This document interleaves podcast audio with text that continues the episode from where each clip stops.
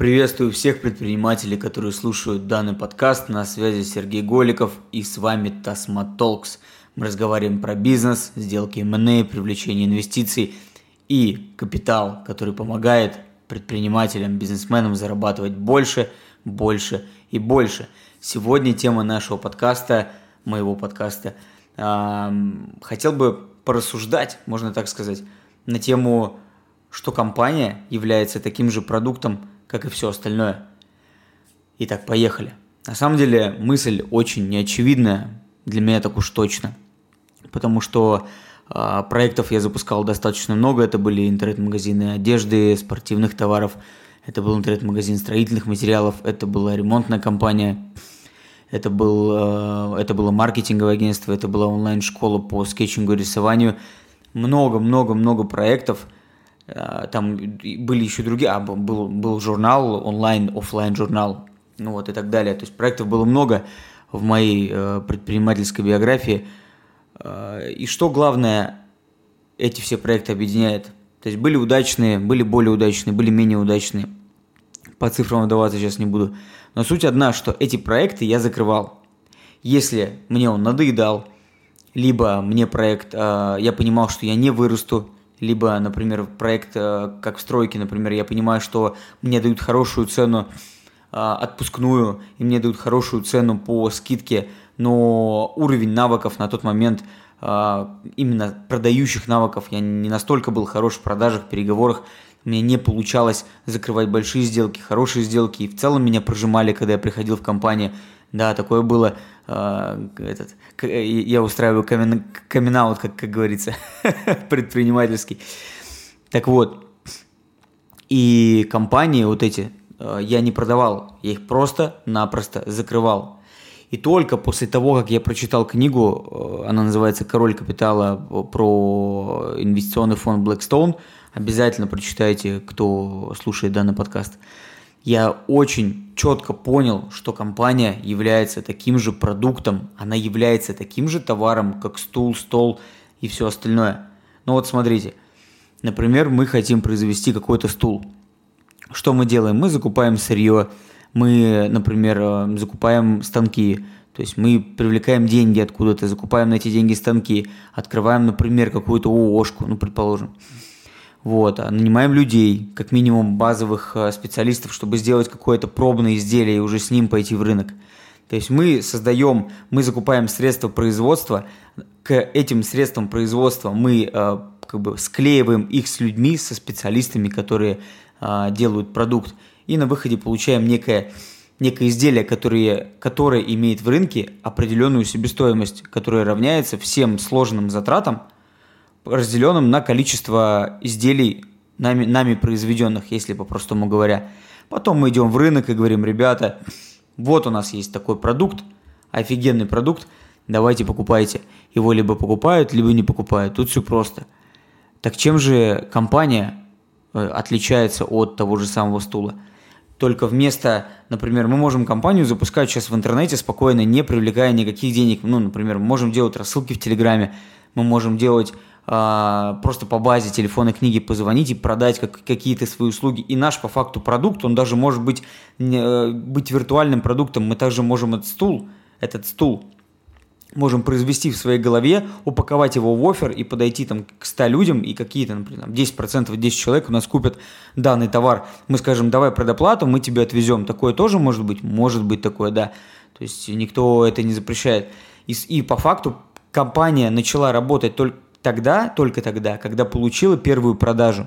Она может не получить прибыль с первых сделок, но она получила первые продажи, то есть люди обменяли деньги на продукт, который, по их мнению, решает потребность данных людей, которые решили пойти на определенный риск, даже если компания молодая и так далее, и так далее. Это же круто, это круто. И вот он родился бизнес, родился, родилась компания.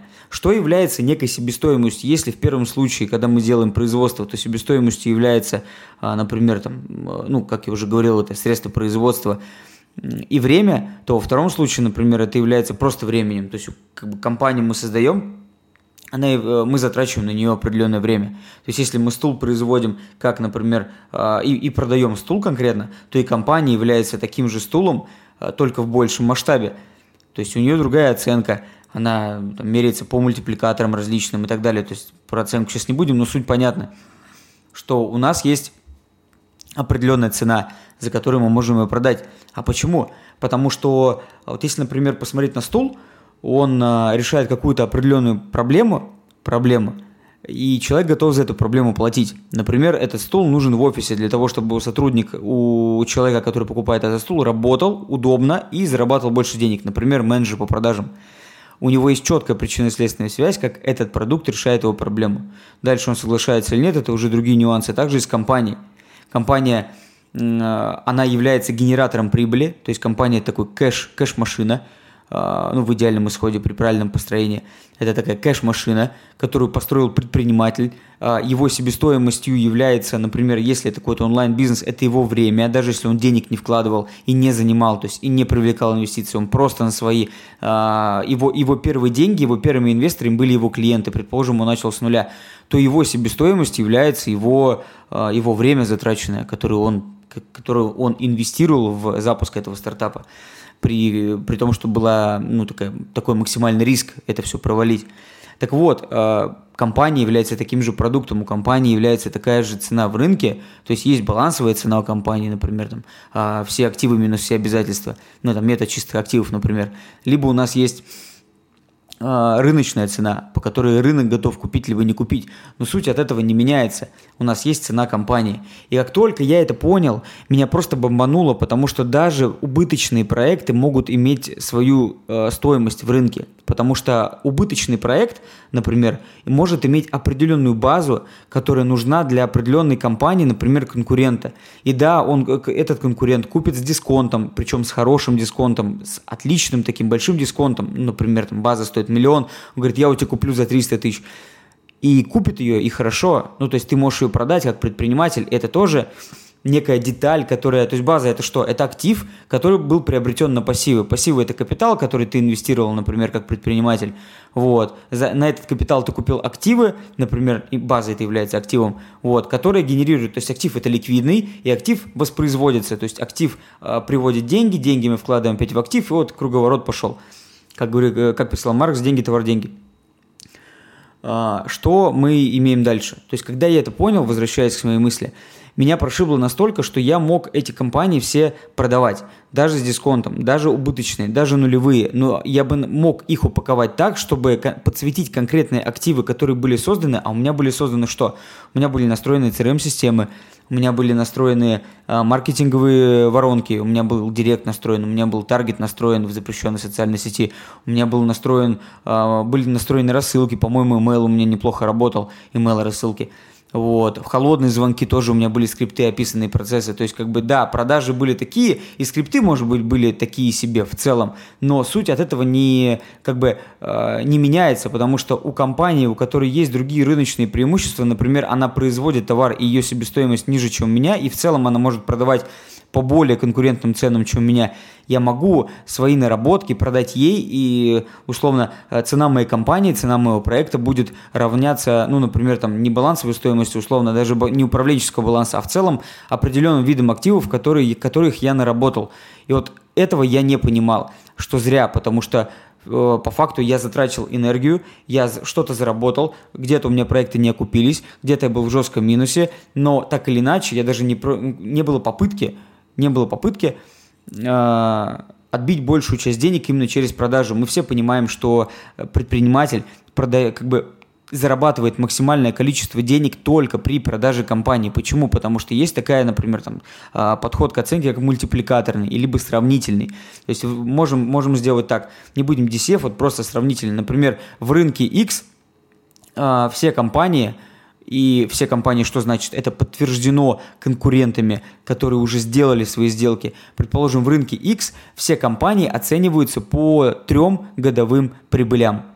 Все, вот такая, например, заведено. То есть мы когда сравниваем, мы когда хотим продать компанию, мы говорим себе, что а давай-ка посмотрим по каждому из методов, там, доходный, доходный, затратный, сравнительный. Что из этого, как, какой из этих методов будет максимально для меня релевантен? Предположим, что метод а, сравнительный и, ну, как бы, он, он наилучший для меня с точки зрения текущей ситуации. Что я делаю? Я говорю, окей, а, если он лучший, то как оценивали другие компании в рынке? Я понимаю, я оцени, там посмотрел компании, которые похожи на меня, которые там год, два, три назад э, делали, не слияние, делали именно продажу своей компании предприниматели. И я понимаю, что э, мультипликатор 3 по прибыли, то есть 3 годовых прибыли. Это значит, то, что зарабатывая, например, а, миллион в месяц чистой прибыли, 12 миллионов рублей в год, это 3 годовых прибыли, правильно, у нас получается 36 миллионов рублей стоимость компании – даже если компания стоит, например, приносит 100 тысяч рублей, это 1 миллион 200, это 3 600 в год, ее можно продать. Можно, конечно, да, там может быть дисконт. Это 3 годовых прибыли, это я так условно взял момент.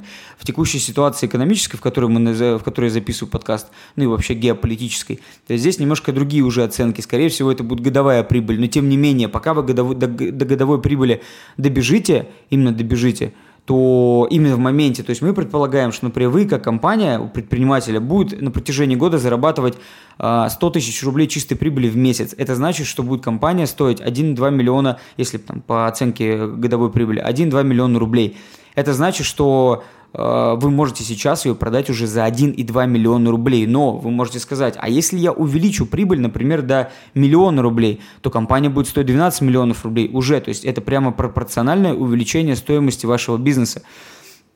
И это настолько взрывает мозг настолько взрывает голову, потому что можно, вы понимаете, открывается огромное количество стратегий. Вы можете строить компании специально под конкретного заказчика и продавать их ему. То есть вы знаете, что компания X, например, Сбербанк, ну, до текущих событий, они или какая-то другая компания, они специально покупают определенные там стартапы. Вы можете специально э, даже привлечь инвестиции, сделать эту компанию и потом продаться более сильному стратегу и все, либо слиться с ними, есть сделку M&A сделать.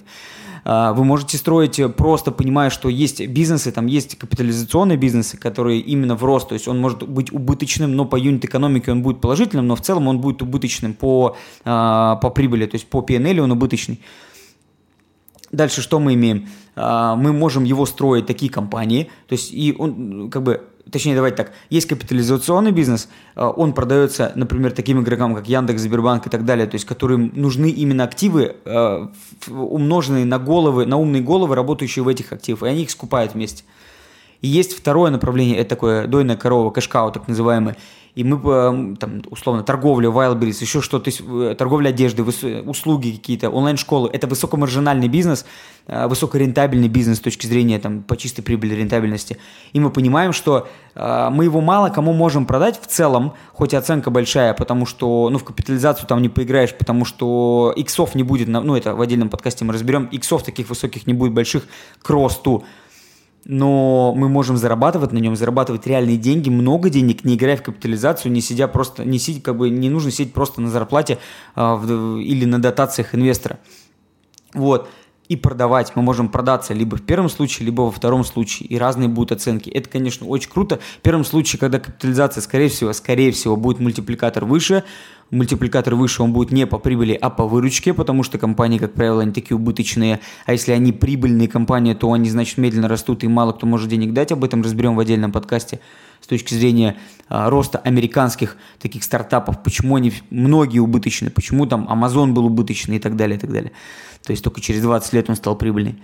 Вот. А есть такие кэшкау компании, которые приносят конкретные дивиденды, и можно продавать доли, можно на них расти. Да, там будет оценка ниже, но их можно купить, э, не, если стратегов в нашей стране меньше, кому можно продаться, то кэшкау такие, их можно продать какому-то там региональному предпринимателю, там условного из Новосибирска, моего родного Новосибирск, привет, вот, э, или там из Дальнего Востока какому-то предпринимателю, у которого большой завод, и он ищет какой-то бизнес, например, в, в Подмосковье, предположим, и бизнес простой, например, там, не знаю, металлообработка или что-то такое, его можно продать также. Короче, все это я об, обкатываю вокруг да около, показывая, что э, если вы слушаете меня, дорогой предприниматель, если ты меня слушаешь, э, бизнесмен, предприниматель, обязательно задумайся, сейчас уже сядь и посчитай, сколько стоит твоя компания, и если ты уперся в потолок, если ты устал заниматься одним и тем же делом хочешь бросить, ты вообще уже запарился и у тебя нет сил, в целом, но компания генерит прибыль, либо она в, в ноль идет, компания идет в ноль, и у нее, но у нее есть активы, которые возможно продать, то это прямой шаг для того, чтобы упаковать ваш проект, упаковать ваш бизнес выставить его на продажу, продать, сделать полностью экзит – порадоваться и потом уже отдохнуть и делать новые какие-то начинания, делать какие-то новые запуски, потому что а, не обязательно строить компанию одну на всю жизнь, можно строить несколько, много компаний на протяжении жизни, потому что компания, еще раз, и давайте резюмируем, компания – это следствие а, запроса рынка. Компания – это не причина рынка, компания, компания – это следствие запроса рынка на решение определенной проблемы. Поэтому если компания с одной стороны, надоело предпринимателю, то с другой стороны, она может быть уже не актуальна. Их продукт может быть не актуален. Да и много чего в компании может быть там процесс, э, люди, э, не знаю, там другие какие-то, ну там бизнес-процесс сам, он не, не актуальный, он не успевает за текущими изменениями. Поэтому, возможно, стоит ее, э, возможно, стоит задуматься, ее продать более сильному, качественному, ну, такому, э, короче, крутому игроку в рынке, у которого есть капитал, а вам пойти на отдых, а после отдыха э, как бы заняться новым, новым, новым стартапом. Вот, такие мысли, друзья, такие мысли, которые я хотел поделиться с вами. Если, давайте, минутка главного, главного, и вот а что, о чем я говорил. Если у вас есть компания, которую вы хотите упаковать, то оставляйте заявку под этим. Э, у нас есть сайт, вот tasmat.ru, а, заходите туда, оставляйте заявку на диагностику. А, мы вам расскажем, как, как нужно упаковать правильно и как нужно продать компанию. И потом возьмем эту компанию вместе и продадим, а, сделаем результат, а мы работаем за результат. И на выходе вы получите много-много денег у себя на кармане, мы получим классный кейс. Минутка рекламы закончилась, поэтому резюмирую. Продавайте компании – если не думали об этом, задумайтесь, посчитайте, сколько стоит ваш бизнес, и потом принимайте решение. Если приняли решение, обращайтесь к нам, мы сделаем все красиво, точно и четко. Всем огромной прибыли, хороших результатов, пока-пока.